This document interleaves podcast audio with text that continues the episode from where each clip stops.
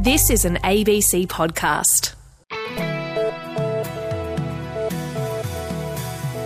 You're listening to the Country Hour on ABC Radio South Australia and Broken Hill. Hello, I'm Cassie Huff, and it's great that you could join me for the Country Hour today. Coming up, I'll tell you how the search for answers as to why the livestock ship that sunk in a typhoon two years ago has gone. I feel so much for the families. It's just that you never get any closure of what actually happened to your, you know, your son or your brother, and it's been devastating for them. 40 of the 43 people on board have never been found, including the two Australians on board, so I'll have more on that soon. Also, goat meat prices are going the way of sheep and cattle. More on that soon, but first up today, lumpy skin disease is edging closer to Australia's north, with reports the virus has reached East Java. The viral disease was first detected in Sumatra in March. Dr. Ross Ainsworth is a Bali based vet who has spent 40 years working between the Northern Territory and Southeast Asia, and he says the movement of the disease closer to Australian shores is concerning.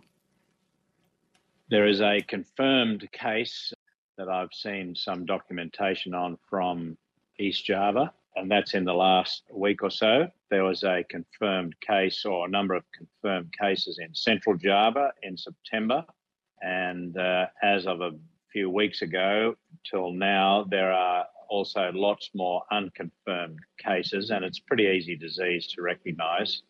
So the unconfirmed cases are in southern Sumatra, West Java, Central Java, and East Java. So it's pretty much, it would appear fairly certain that the disease is now spread throughout Java all the way to the east.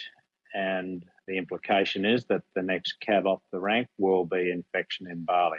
Right, okay. So, for those that don't have an overview of what Indonesia looks like, how much closer does this bring lumpy skin disease to the north of Australia, geographically speaking? It's probably an extra thousand kilometres closer.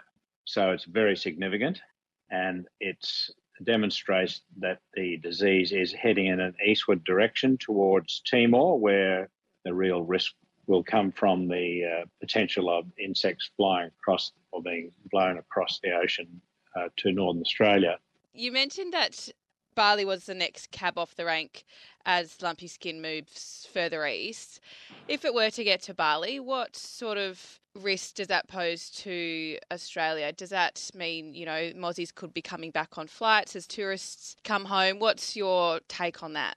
Yes, look, it's not like uh, foot and mouth where it's so easy to carry on humans and other inanimate objects. So the risk is not that the people will take it with them back to Australia. The risk is that it's then that much closer to Timor, where the distance across the ocean to Darwin is the least. So, if, and it's a big if, if the insects carrying the virus can be blown across the Timor Sea, then every step towards the east in that direction is a bad thing. But Bali doesn't represent a risk for tourists taking it home, I don't think. A very small risk, anyway. But uh, as I said, we simply don't know enough about this disease to predict it. What do we know about how it, it spread so far? Well, that's the issue, really. We know so little about this disease, so much guesswork, and so little hard scientific information. We don't know exactly which uh, insects carry it. We don't know how far they go. There is, uh, some people are pretty confident that the spread throughout Java is by the movement of, of animals themselves or uh, infected material from animals, and that's quite possible, in fact, probable. The movement restrictions in Indonesia are a bit hit and miss, so it's possible for animals to move and spread the disease. It's not permitted to bring cattle and buffalo into Bali from Java, so that will be a good test of the movement of the disease. If the disease gets here, that will provide some sort of probable uh, proof that the disease is transmitted to Bali through insects. The problem is that this disease has been infecting countries that don't have major cattle industries that export cattle and therefore depend on those cattle industries for their income. So it's It's never been seriously studied. They just use a live vaccine and it more or less sort of keeps it under control. But Australia doesn't have the luxury of using live vaccines for new diseases. So we need to know a lot more about this disease and we need better vaccines. We need uh, lots of research. And uh, unfortunately, we have to start almost from scratch. How is the vaccine rollout going in Indonesia? Very slow. So the big push, of course, is to vaccinate for foot and mouth disease, and that's uh, rightly so. It's a more serious disease for them at the moment. And also, they're just strapped for cash. You know, they've had to raid their treasury for the large sums of money necessary to, to buy vaccines the, the buying the vaccines probably the easier part. The more difficult part is finding the money to get that vaccine delivered into the cow. You have to get it out into the regions. You have to hire a lot of staff. You have to train them how to do the vaccination. Then you got to provide them with all the gear. Just to make matters even more complicated, when there's both foot and mouth and lumpy skin in the country, you can't use a multiple dose vaccine syringe like we all do in Australia you can't do that when there's a disease that's spread by a live virus. So you have to use a single syringe, throw it away, pull out another one, load up, and give the next animal a shot. So very, very expensive, slow. To make matters even worse, if you go to a farm in Australia, you might have 100 cows, you might have 1,000, and you're there and you get the job done. In Indonesia, the average herd is two. So you go to the farm, you do your biosecurity, you put your boots on and scrub them and whatever other biosecurity. Then you do two head, then you have to take it all off and clean it all up or get some new stuff and go to the next place. Very, very difficult, slow, and expensive. With all that in mind, how are you feeling about lumpy skin disease and how do you rate its chances of coming over to the north of Australia? In my opinion, it's a 100% chance it will get here. There's plenty of doubt about whether it could potentially uh, be blown across the Timor Sea, like lots of other viruses uh, get blown across in the wet season. But if that's the case and it can't come that way, uh, then it simply continues through the island chain of Indonesia towards the east, gets to New Guinea, goes through New Guinea, and then comes down across into Australia through the Torres Strait, which is a very short distance, and there's absolutely no risk that insects couldn't fly across there if the disease is in New Guinea. So I, I think it's just a matter of time. Whether it's one year, 10 years, we just don't know. Hopefully that doesn't pan out, but uh, that is the opinion of Bali based vet Dr. Ross Ainsworth, who is speaking with Steph Sinclair. An ABC investigation has revealed the owner of a livestock ship that sunk in a typhoon two years ago had dozens of safety breaches flagged by maritime authorities. Gulf Livestock One, which was carrying 600 heifers from New Zealand to uh, China, sank in the waters off Japan in 2020. 40 of the 43 people on board have never been found, including Australians, Australians William Mainprize and Lukas Orda. Rural reporter Angus Verley spoke with Alison McClymont, producer of the ABC's investigative unit, about their investigation. The new stuff that we found was the uh, financial situation of the owner of Gulf Livestock One, which is Gulf Navigation Holding out of Dubai. And at the time when Gulf Livestock One capsized in the East China Sea in September 2020, it was, you know, it was more or less insolvent they'd been in financial difficulties for some time. And we found that sort of, you know, up until that time, I think it was a half a billion dollars they were in debt. So, how does the the financial instability of the ship owner relate to uh, the condition of the ship and perhaps why it did sink? I don't really know. It's coincidental that there were so many breaches, like safety breaches, and what they call deficiencies on Gulf Livestock One. I think there was 34 breaches, and it had been detained in Broome in 2019 for a number. Of, I think it was for a number of failures, and up until when the vessel sunk in 2020, had had a number of deficiencies, including those major ones like engine failure, and it failed on the journey a couple of times. That's right, and you've got some communication from the two Australians who were on board and who lost their lives texting back to Australia, back to their friends and families, just reporting on on the uh, the rickety state of the, the vessel, I suppose. Yes, I mean I feel so much for the families. It's just that you never get any closure of what actually happened to your, you know, your son or your brother, and uh, it's been devastating for them. And I don't know if they quite realised how bad it was when they were, you know, texting and sending photos back to the family, because you can't in the in the vision that you see, it looks bad, but it must have been a lot worse than what it was. You also report uh, on this vessel, you report on the safety issues with it. Uh, it was an old vessel, it was converted from a container carrier. And at the same time, the ship's captain proceeded along its original path and into the path of this typhoon that that eventually sunk it, while other commercial vessels in the region deviated from their course? Yes, the Gulf Livestock One was built in 2002 and it was converted to a livestock vessel in about 2015. And I'm not an expert on this, but you know, maritime experts do say that livestock, when, when a cargo ship is converted into a livestock vessel, it's not as stable. But why the captain went straight into a typhoon when other, you know, ships went in other directions, I mean, who knows? I don't know if he was directed to go there or who knows? No one's ever going to know as I mentioned, two Australians were on board William Mainprize, a stockman from Sydney, and a veterinarian, Lukas Orda from Queensland. You spoke with Lukas Orda's parents, and they questioned why so much money and time and effort was spent on the search for Malaysia Airlines Flight 370, but not an equivalent search effort for this ship, which is still yet to be found? It's true. You know, Dr. Orders, he was saying that you know, they spend all this money on trying to find planes that have gone down, but when it comes to a livestock vessel with 43 people on board, they just they think the government hasn't been interested at all. And so they're really trying to push for that, but you know whether that will happen, it's you know it's not in Australian waters, so who knows who can do that.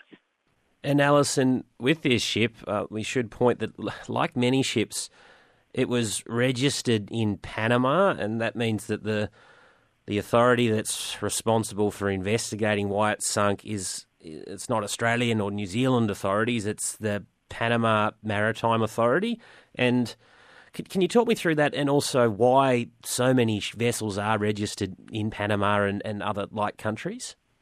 I think they registered in in countries like Panama to get around sort of any kind of things about crewing and about you know safety and things like that. They get around it that way.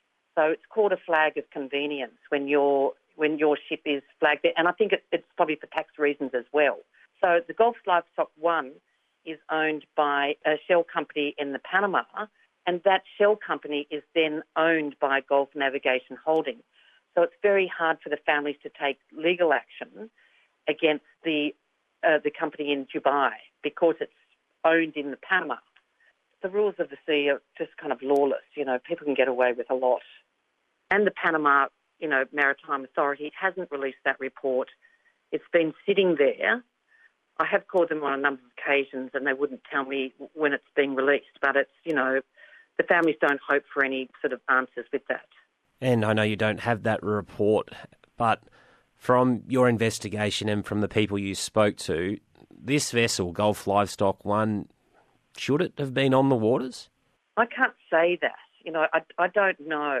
It definitely had a lot of problems, and it should have been checked on a more regular basis, I think. Alison McClymont, producer of the ABC's investigative unit, speaking with Angus Verley. It's coming up to 19 minutes past 12. You're listening to Cassie Huff on ABC Radio South Australia and Broken Hill. Goat meat prices have plummeted more than $5 a kilogram as supply continues to surge. In June, prices peaked at 920 cents a kilogram. Since then, over the hooks rates have declined, though, by 361 cents a kilo. Meat and Livestock Australia's senior market analyst Ripley Atkinson is speaking here with Cara Jeffrey about the price pinch. The main thing that is driving it is certainly supply. So, supply in the second half of this year, comparative to 2020 and 2021 volumes, has been very much above for the vast majority um, between between June and now, when that that market was at 905 cents a kilo carcass weight. So supply is placing significant downward pressure on on the hooks prices for goats at the minute with the price coming back to about 361 cents a kilo at the moment versus 920 cents a kilo at its peak in June, is there still profit in it for producers when prices slip so much? The way to, to look at it definitely is the fact that even though the market has softened um, in um, in in a reaction to such a significant increase in supply, is also there's there's more goats available uh, for the producer to then to then offload. So it's definitely an excellent time to be uh, to be investing and, and producing goat meat, and clearly the seasonal conditions as well have been supportive of, of increased um, marking rates of kids and, and those sorts of things. MLA had reported that for the 21-22 period that uh, 1.56 million goats had been processed nationally. So looking now uh, into this next period, do you think that it could exceed things for the um, 22 start of 23 period? Do you think it could even be higher than 1.56? So what we know so far is uh, the slaughter rates or the number of goats we've processed between June and and now, uh, first week of December, have been very solid for the most part. We did see a softening in rates. Uh, you know, during um, in the last month or so, and even though those rates have softened, they've historically been a lot higher than the last couple of uh, last couple of years, 2020 and 2021. And carcass weights we know in the third quarter for goats actually increased to 17.5 kilos. So increased supply, increased carcass weights will provide an increase in production, and um, and and the seasonal conditions are obviously supporting better operational um, procedures for producers to to produce more product with more weight. So the possibility is there. Um, it's it's now just up to to that supply being made available moving forwards. You mentioned an increase in weight. What have you seen prior to that increase? Typically, the the average carcass weight for the last sort of five years or so has been around 15 kilos, um, and we have seen that uh, that carcass weight actually drop below 15 in the second quarter of this year, but it did improve in the September quarter as we saw um, saw some sort of favourable conditions in those those Western New South Wales and Queensland regions for, for weight to be added. With so much goat being processed in Australia, where is all this goat meat going to? It's a really exciting space um, to be watching and, and to be engaging with at the minute, the goat meat export market for Australia. And because we've had such a, a really strong improvement in production, we're seeing uh, year to date exports to October up by 28% um, across all the countries we export to, which is around 20. And the United States has has, a, has had a really solid year. Um, its year on year exports increase are up 15%. South Korea's exports are up 95%. Um, Canada is up 25%. Taiwan up 9%. So it also, the export space also indicates how diverse um, the range of goat meat products we deliver into into a number of different countries. So it's been a really exciting space to watch, and the United States, which takes around 60 to 65 percent of our product, is really the leader in in that that space as well. So it's been fantastic to see the demand globally for this product, and it really validates producers that are investing in genetics and, and infrastructure to, to produce goats uh, on their properties. So, why the huge increase into South Korea? It's a lot of it has to do with consumers becoming accustomed to the product and being able to appreciate and understand, and, and they're becoming more educated and sophisticated in how they consume it, which is really important. And that's the same for a lot of other uh, countries um, that, you know, in, in other red meats, such as lamb, for example, in, in different countries, as consumers become more comfortable and accustomed with how to consume that product in a way that they enjoy, their demand naturally increases.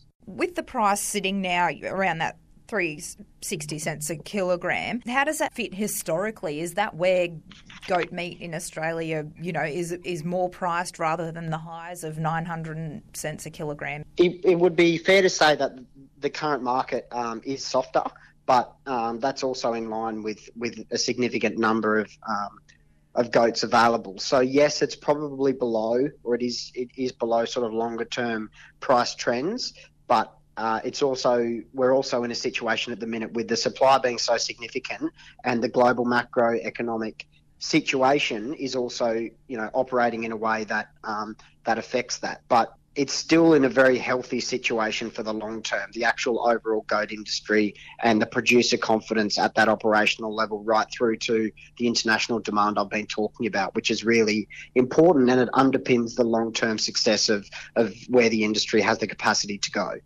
Meat and Livestock Australia senior market analyst Ripley Atkinson speaking there with Cara Jeffrey. We'll head across to the Bureau of Meteorology now because after some warmth on the weekend, it's cooling off again. Tom Bowick, senior forecaster at the Bureau of Meteorology, what's going on?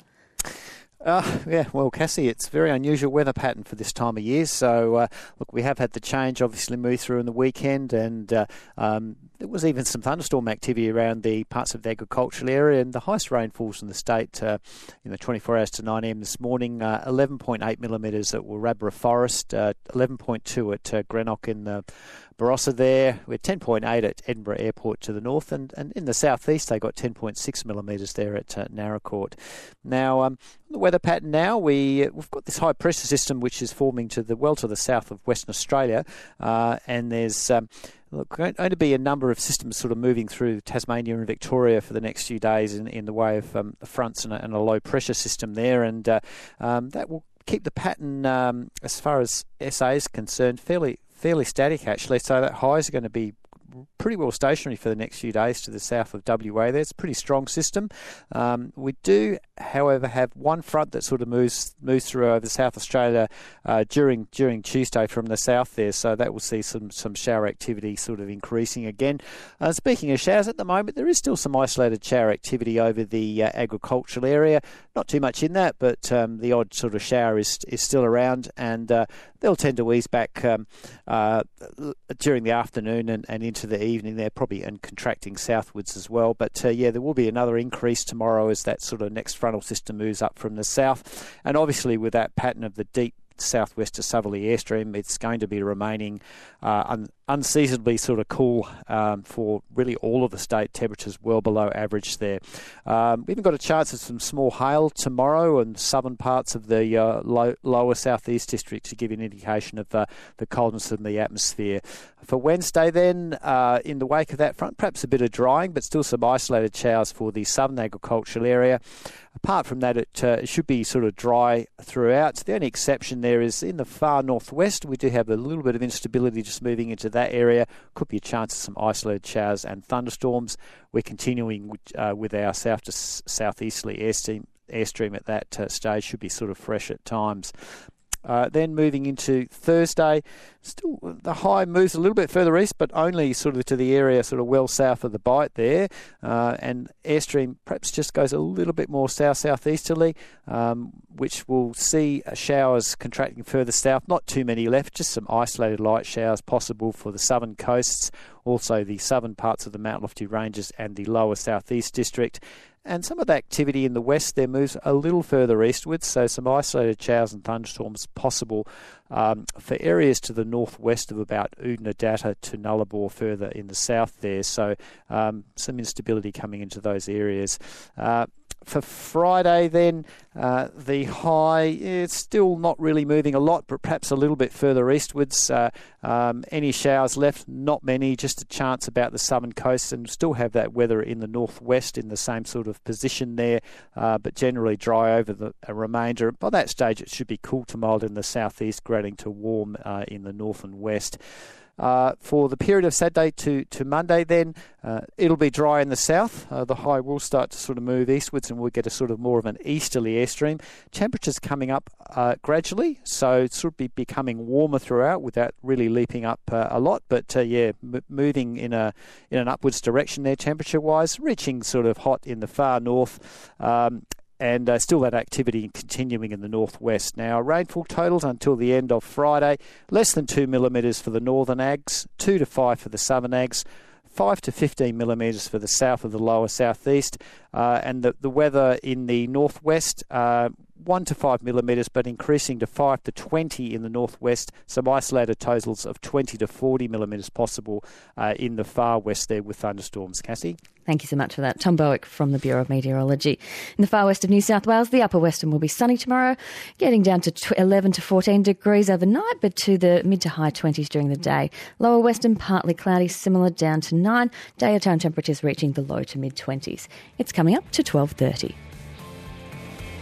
You're listening to the Country Hour. For more stories from across the country, go to abc.net.au slash rural.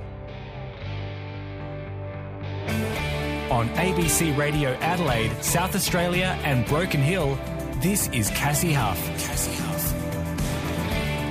Hello, it's great to have your company this afternoon. Christmas is just around the corner, two weeks to go. Can you believe it? It's a time when we indulge in some special seasonal foods like cherries and turkey and seafood, for example. But uh, while some things are behind schedule, like cherries, it's looking like there's going to be a plethora of pineapple this year. So this is the worst case of natural flowering in the history of the pineapple industry in Queensland everyone seems to be in the same situation. So the problem will be is the bulk of Queensland's pineapple crop is all going to come on over two or three months, and then there'll be less during the middle of the year. So, given pineapples will be coming out our ears this summer, I'd love to know your favourite way to eat them. I tried making pineapple lamingtons with actual pineapple in them. Tasted great, but you wouldn't say they were particularly successful as lamingtons. Were more like a slab in the end.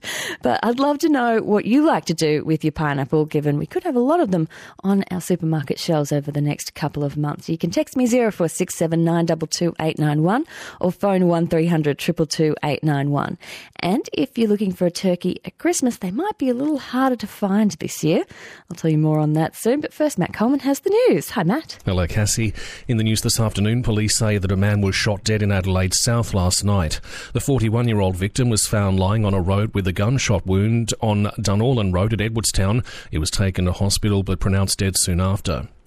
Meanwhile, police say a search and rescue operation ended when two men on a broken down jet ski washed ashore on the west coast overnight. They launched from Venus Bay about 4:30 yesterday, but the jet ski failed and they could not swim to shore. Police say the men made it to shore at Port Kenny just before 4 o'clock this morning and were uninjured. And Adelaide Airport has added an extra security check in lane to process passengers at a steadier rate, with bigger queues expected for the peak holiday season. It's also boosted staff numbers at check in points to 230. More news at 1 o'clock.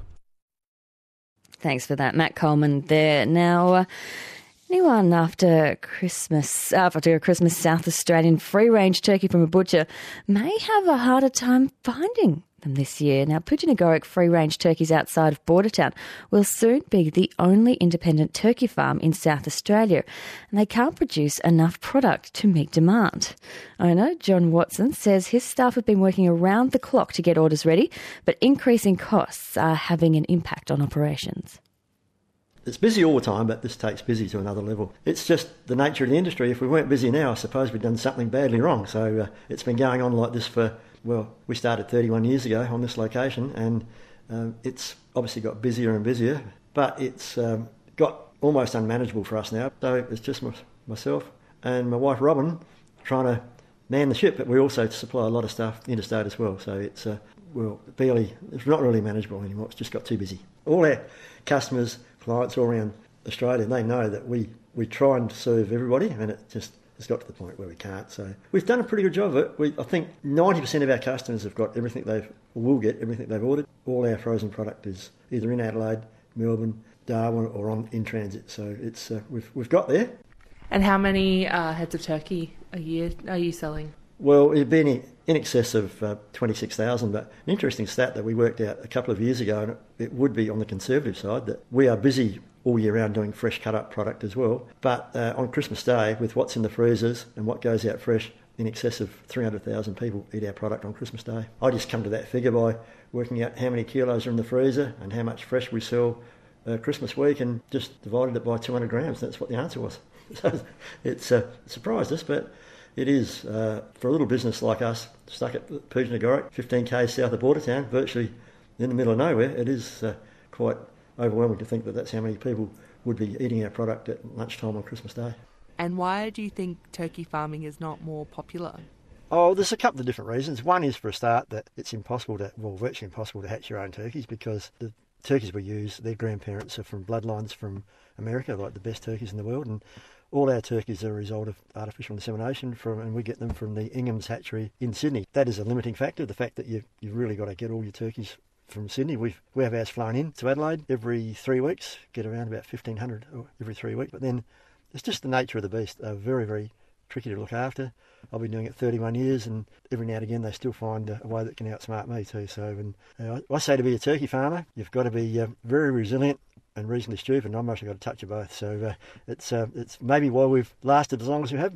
It's seven days a week, got to be here and uh, looking after them. And uh, if it's too hot, they don't like it. And if it's too cold, they don't like it. It is difficult. And when we say there's not very many turkey farmers in Australia, it sort of tells you something because if it was easy, there'd be a turkey farm down the end of every road. And there's obviously there's not. Should people be expecting their turkeys to cost a bit more this year, maybe, than last year? They certainly will because there's been some major impacts on our business, all to do with what's happening uh, in Russia with the price of gas and fuel, and of course, uh, price of feed's gone up. We're the only people in the state that don't like high feed prices because farmers are doing really, really well. But for us, it's a massive impact on our cost of production. So we've put our prices up marginally, but who knows whether it's enough or not. Just every single thing is like that. And you don't want to be labelled as a whinger, but we talk to a lot of other people in business, and every single person's saying the same. So our uh, our prices have obviously had to go up, otherwise we wouldn't be here. Pooginagoric Free Range Turkeys owner John Watson. Another turkey farm having issues with rising costs is freshwater turkeys in the state's mid north. They have been supplying turkeys to butchers across Australia, but will be stopping after Christmas this year. Owner Claire Longbottom says she and husband Jason have had no choice but to wrap up their turkey operations due to increasing costs. The economy prices of fuel and the feed that we buy in from the feed mill, the prices have just gone so high. The feed has pretty much doubled in price from since we first started doing it intensively to now. And if we were to double all our prices to what we were doing it to compensate for the price of the feed, it would just be at a point where butchers will decline to buy them because then they have to put their prices up and the customers don't want to be buying turkey for such a astronomical price. So product is still a great product and it's a pity that, you know, consumers just won't purchase the product at the price that it should be. How long had you been turkey farming for? We've been breeding and growing out commercial white since about 2014 15. We realised after breeding a few one year that there was a, a demand for them and so then we went a bit more commercialised with that and buying them in as day olds rather than just breeding them. Yeah, so we just sort of went one thing to another and just grew from there till now, end of 2022. We'll finish up with commercial side of it. How are you feeling about it? Is it disappointing to have to leave this behind? Yeah, there is there is a great sadness in me at this time of year when I have to talk to my customers that I have made and relations with friends and customers that have been there since the day dot and got a turkey roll off me or got a whole bird or yeah so that is uh that's the hard thing I'm finding at the moment when I get these people that say, "Oh, can I get a turkey off you?" And I'm like, "Yeah, sure, but this is going to be the last year." And it's really hard to you feel like you're letting people down and that you've started something for these people and their families at this time of year and their Christmas traditions on their table. That is the sad bit this time of year that though I'm sort of grieving through at the moment. But um, then I look at my bank accounts that I owe, you know, and just think, you know, obviously it's not paying enough dividends to do it for the love of it and for the friends that I've made along the way. Claire Longbottom from Freshwater Turkey speaking with Elsie Adamo. Uh, it's uh, unfortunate to hear someone going out of business, uh, particularly given the demand for turkeys. It sounds like a lot of people are really keen to get a turkey on their Christmas plate this year, but uh, the Pooginagoric Free Range Turkeys outside Bordertown is still operating, but they're going to be the only independent turkey farm in South Australia uh, come the new year. Speaking of uh, produce, there isn't an oversupply of turkeys grown in South Australia, but there are farmers facing an oversupply of some products this summer, and they're worried about what they're going to do with the excess. Now, pineapples are one such fruit, so I thought we could help them out with some ideas on what to do with them. And people are coming to the party. John has a bit of a savoury option pineapple and tofu curry. Haven't tried that. That does sound delightful, but I'm loving the sweet options. Francis from Brighton is suggesting crushed mint with pineapple is beautiful. That does sound lovely, lovely and fresh, Francis. I love the sound of that. And Anthony loves grilling pineapple on the barbecue, serving it with coconut ice cream and a little maple syrup. That does sound quite decadent and delicious. Thanks so much for texting in. You can keep those texts coming 0467 or phone 1300 222 891. But in the meantime, producers are also calling for consumers to look for foods in high supply this Christmas, as Ashley Bagshaw reports. A year plagued by floods, fires, and droughts has left many producers reeling from losses to their crops. But those who've seen a good season are experiencing a very different type of struggle, with the glut in industries like pineapples and red wine leaving producers worried. North Queensland pineapple grower John Zelenka says an unusually cold winter in Queensland, the state where the majority of the country's pineapples are produced, has spelled trouble for the industry. This year we've had a enormous amount of natural flowering to the point of in our smooth leaf it's probably at about 50% and in our hybrids it's probably 80 or 90%. And do you have any idea what's brought on this flowering? I spoke to a couple of people and they seem to think that it was that we had five very cold days in winter and all the planets sort of aligned and this, this actually happened. It caused it. It's the worst case of natural flowering in the history of the pineapple industry in Queensland. And I'm guessing you've spoken to growers across other regions as well then. Yeah, and everyone seems to be in the same situation. So the problem will be is the bulk of Queensland's pineapple crop is all going to come on over two or three months, and then there'll be less during the middle of the year. And so, where does your fruit primarily go then? Uh, we supply all local markets around in the Mackay region, the IGAs and and a lot of private fruit vendors, and then we also send quite a bit to Brisbane and Melbourne. What is the plan going forward as a grower? I'm not quite sure. we'll just have to see what we can do to get. I'll probably push to try and get even rid of even more in this region because I'd be pretty assured that the price in the big markets in Melbourne, Brisbane, and Sydney will be not that high if there's a massive oversupply. They just need to eat a heap of pineapple over summer. And how many pineapples would each person have to eat? Four or five a day. North Queensland pineapple farmer John Zelenka.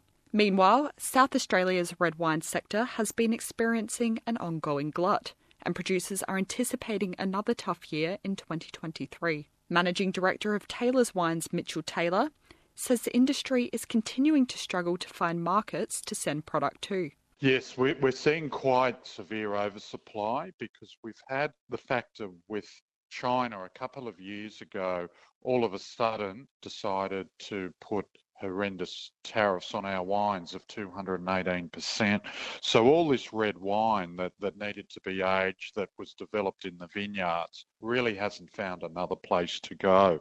So at the time when the uh, tariffs put on, we actually had a, an undersupply situation. So I think this vintage coming up vintage 2023 in the new year will really see some big pressures.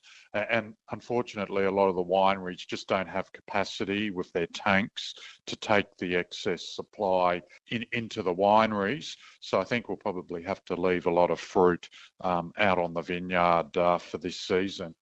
Australian wine, still the domestic market is our biggest market, and it's just yeah supporting um, our local producers would be really um, beneficial for everyone. Mitchell Taylor, Managing Director of Taylor's Wines. The avocado industry is also on the verge of another big crop. By 2026, the country's supply is anticipated to be at around 170,000 tonnes, more than double the 80,000 tonnes produced in 2021. Sarah Tucker an avocado grower in South Australia's Riverland, says while growers may not be seeing a repeat of the glut experienced in 2021, this year's crop is once again looking strong. We had a record crop last year, and every growing region in Australia had a record crop, so it was a massive amount of avocados. And we expected this year to be a lot lighter than it is. It, the avocados have produced well again, and we're busy, but uh, thankfully the market is better because there's not quite influx that there was last year with all the other growing regions. It's looking good at the moment. Avocados are looking great for Christmas, so that's exciting. So Riverland Hass is still in season and will still be in season at Christmas and just after Christmas. And then WA Hass will also be in the market. And then we've changed from Hass to Lamb Hass, which is the slightly bigger Hass variety. And then there's the, the gorgeous emu egg reed that comes in as well. Reed has a little bit of a cult following. So if people have had Reed, they will know what Reed is. Reed is a big sort of round emu egg looking avocados. Lamb Hass almost looks identical to a Hass, except it's slightly bigger and it has like I call them shoulders. So it has like a where the where the stem goes, the shoulders are a little bit wider, I guess, and the Hass is lamb Hass is slightly bigger to the Hass. Sarah Tucker Bame, an avocado grower in South Australia's Riverland, editing that story by Ashley Bagshaw with help from Eliza Berlage and Demetria Panagiotaris. And if you'd like to check out more on that story, you can go online to the ABC Rural website. That's abc.net.au slash rural. I've got a few more suggestions here on how to eat your pineapple. Brian has Sri Lankan friends who serve pineapple sprinkled with salt as a side dish with curries. Now, uh, Brian says he's not a fan of pineapple, but he does recommend this that does sound delicious. Maybe something similar to the pineapple and tofu curry that John suggested. Gail from Murray Bridge has written in to say pineapple fondue, spear large pineapple chunks. And then the text runs out. So I don't know what she's actually spearing the pineapple chunks and then dipping them in, but I'm sure it's not cheese.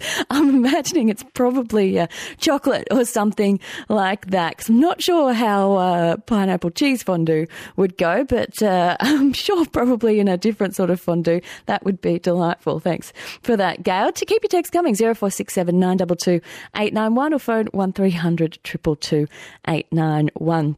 I think the best pineapple I ever had, because I'm not a major pineapple eater, but I, I, like it, but I don't love it. The best one I ever had was in Vietnam, actually, just uh, cut up on a roadside. That was absolutely delicious. So uh, you can get good ones out there. But uh, speaking of what's in season, today is going to be my final chat with Penny Reedy about what's in season at the SA produce market. Now, pineapples aren't here yet, uh, and it's a bit of a late start for other produce, uh, but there's still plenty coming onto the market as well in the lead up to Christmas. Good afternoon, Penny.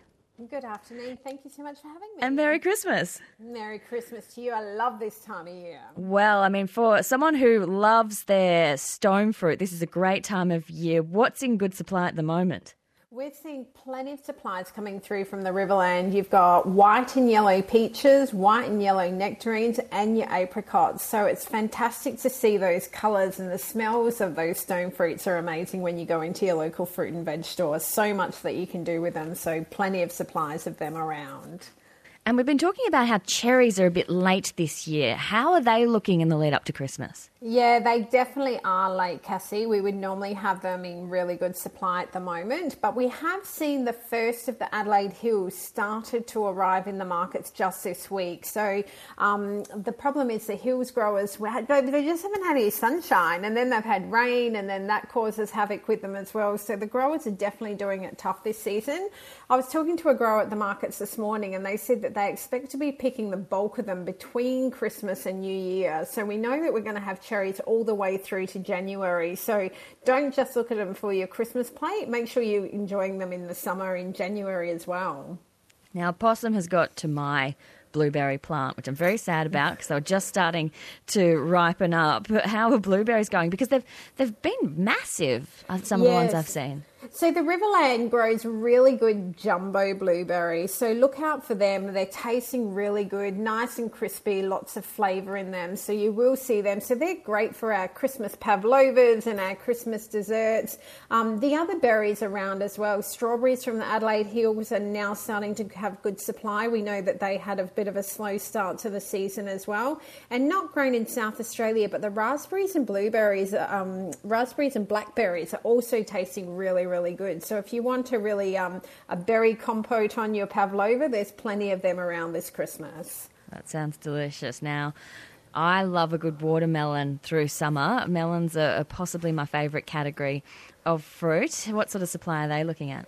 Yeah, so not grown in South Australia, but there's plenty of those summer fruits that are coming through in good supply. The watermelons, I had one last week that tasted amazing. Um, they are talking about the price of them going up. We haven't quite seen that yet, but grab them while you can at the moment. Also, lots of mangoes, and there's so many different varieties of mangoes. We just did a post on our Pick a Local, Pick a Save Facebook page that showed all the different varieties of mangoes, and I tried each one of them, and they do actually taste quite different. Did you have a favourite? Ah, uh, I kind of like the honey golds. I think they're pretty tasty. So, but everyone's individual on what they like. And just a random aside, rhubarb. Yeah, I saw some rhubarb in the markets this morning, so I thought, oh, well, that's interesting. Adelaide Hills grown rhubarb is in um, tasting really good. The quality of it's quite good. So if you're after something again for your entertaining over that period, look out for something rhubarb recipes. I went to buy some herbs on the weekend, and where I went was completely out of supply. I think a lot of people are putting in herbs now after what was a pretty cool, uh, cool spring. I had some trouble growing uh, some of the plants through through spring, so I was trying another go now, and uh, seems everyone's had the same idea. And uh, looks like you are seeing um, that as well from your leafy leafy green salads as well. Yeah, there's plenty of options them around. We've got really good um, herbs. The basil, um, there's a really good grower out in Virginia that grows amazing basil. So if you're looking for that, to, they go really well with tomatoes that are also in really good season at the moment. So um, plenty of that around from the growers out at Virginia. And leafy green salads, although we haven't quite got the sunshine, I mean, today's cold and miserable, but we will be looking for those leafy greens. And there's lots of pre-packed options from South Australian growers. They know kind of how lazy we can get.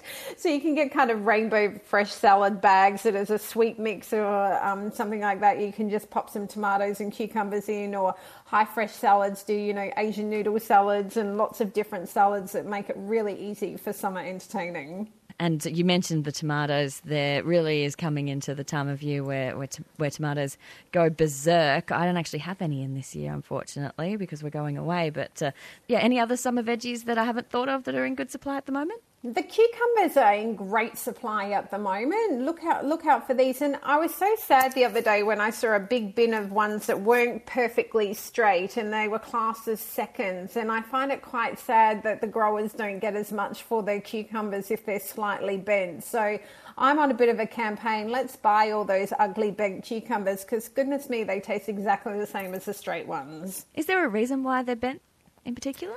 No, I don't think there's a particular reason, but just some of them grow bent and um, they're classed as seconds. So you know, and there's so many things you can do with cucumbers in your salad. So um, I, I'm I'm all for supporting our South Australian growers, and I'm buying all the bent cucumbers. I'm I'm boycotting the straight ones this year. well, I'm sure they taste just the same and would be just as great in a salad or something like that. Well, that's all we have time for, Penny from the produce market. It's been wonderful having you on the program this year, and we look forward to you coming back next year. Excellent. Thanks for having me, and Merry Christmas to you and all the listeners. Marketing Manager at the SA Produce Market, Penny Reedy, and she'll be back next year on the first Monday of each month. So if you've got questions about what's in season, you can also send me a text 0467 891 or phone 1300 222 891 when Penny is on, and she might be able to answer some of your questions. It's eight minutes to one. Summertime is the time to stream happiness. You need a laugh. With comedy galore on ABC iView. Really? Let me show you.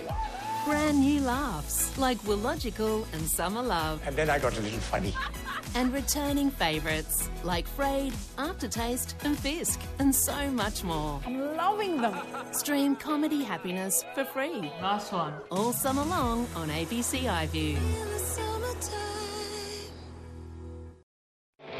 You're listening to Cassie Huff on ABC Radio South Australia and Broken Hill.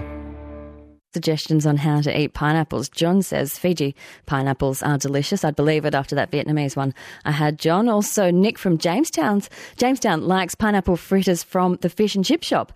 I'd endorse that as well. Now, Gail from Murray Bridge, I don't think she appreciated me suggesting that her pineapple was fondue was a pineapple cheese fondue, which I don't think sounds very appetising. But uh, she's rung in to clarify. Good afternoon. Hi, Cassie. How are you going? I'm well, thank you. Now, cheese fondue with pineapple doesn't sound so good, but what you actually do sounds amazing. What do you do? Well, um, I have a bowl of rum. So you, you, you stick your little spear into your pineapple and you soak it in the rum for sort of, you know, you don't do it for too long, otherwise it tends to fall off and go horrible. But you soak it in the rum, then dip it, roll it in brown sugar, and then you toast that over the flame so it's all sort of nice and melty and syrupy. And then you dip it in some really thick whipped cream and uh, eat it. It's fantastic. Oh, I love that. I love that it's kind of mixing Northern Hemisphere summer and Southern Hemisphere summer sort of together in one delicious meal. Well, that's right. it's, a, it's, a, great dessert. and it probably tastes better than cheese and pineapple fondue. Oh, oh it's, uh, well, uh, cheese and pineapple's okay, but yeah, but I think it is better. and I understand this is an old Women's Weekly recipe. Oh, was it? Okay, yeah, I know. I've had another text in. Eva does the same thing. She does, and she said that ah. she got the ah. recipe out of an old Women's Weekly cookbook. So, oh, quite quite possible. It was very big in the seventies, having a fondue party and doing yeah. all those sorts of things. So, yeah, it was great. well, I do love fondue, so that sounds very much where they go. Thanks so much for calling in and clarifying. no worries. Gail from Murray Bridge there. Finally, today, we'll head to the Riverland, where almost all the fruit fly detections in the Riverland have been found in backyard fruit trees. So, could removing these uh, unwatered trees help fight against the pest? Well, the State's Department of Primary Industries thinks so. So, with its voluntary tree replacement program starting this week, Eliza Berlage went along to see how it's going.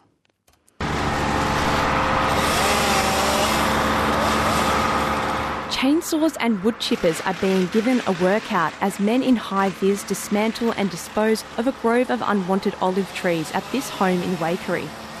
PIRSA says it's received seven applications for its voluntary tree replacement program in partnership with Loxton Waikerie Council, following door knocking of the area in November. 16 of the 38 trees will be replaced with native shrubs. Local resident Sky Bianca Hughes is having 12 citrus trees removed from her family's fruit block. Her grandmother Thelma Tilly says they're grateful for the opportunity to get rid of dying trees that have become unmanageable. Uh, they remove seven trees and they give us a few trees, the ornamentals, but uh, for any other trees with fruiting and that, I've got to put them in myself. Did the contractors put the new trees in for you? No, they haven't put them in yet. They won't be put in till next year. The trees that were removed today, what type of trees were they? It was a mixture of trees. Uh, there was a plum tree, uh, an old grapefruit, and a nectarine, and uh, just just trees that have been there ever since we've come here, and they've just sort of gone rotting at the butt and uh, not bearing fruit. So it was better to have them replaced, and was really good. When you first heard about the program, did you say that was through door knocking? Yes, they came and uh, knocked on the door and uh, told us about what they were doing in the Riverland and uh, made a date with us uh, to come later in the year and uh, have a look at everything. And uh, so today they arrived and it was really good. and they, they did it pretty quickly. How long were they here for? Oh, they arrived, arrived about nine o'clock and uh, took a little while to get started. They had some trouble with their truck getting it going, it stopped, but they restarted that and uh, moved down to the orchard, and um, then they started uh, cutting down and they were chipping all, all the uh, timber. So it was really good. There was nothing left behind. Everything was nice and clean. How long had the trees been in your family for? Most of them been here since 1962, and uh, we we did replant some trees when we came here, but I, I can't remember now how many there were. But uh, most of them are very old trees, so it was good to get them redone. So no hard feelings about yeah letting them go. Oh no, they're looking too ugly. what do you think about the the fruit fly fight efforts? Well, I think if everyone does the right thing, that's the main thing and uh, bag everything up and put it up. You know, the fruit fly people do their part by coming and picking it all up, so that's good. And uh, we've just got to bag it and keep our property clean. So if everyone did that, it'd be good. do you think they'll be able to eradicate it? I don't know. It's a big thing. I think it might go on for a while, but I think probably doing the right thing gradually they made, you know, eradicated it. Waikerie resident Thelma Tilley speaking with Eliza Berlage. Obviously, fruit fly is still a massive I- issue. They're, they're still uh, fighting it. There's, there's still restriction zones in the Riverlands, so the vigilance is still needed as well. And PIRSA is taking interest from uh, residents in other parts of the region, so you can contact the fruit fly hotline on 1300 666 010 or go to fruitfly.sa.gov.au. That's all from me, but Deb Tribe will have more fun and information for you this afternoon on your ABC local radio as we approach one o'clock. Time for news. ABC Radio South Australia and Broken Hill. Because I've been here for 35 years, mate. Uh, And the weather is beautiful. When I first moved here, yep, I had a lot of friends saying, What are you doing? Hear it anywhere, anytime via the ABC Listen app. Discover more great ABC podcasts, live radio, and exclusives on the ABC Listen app.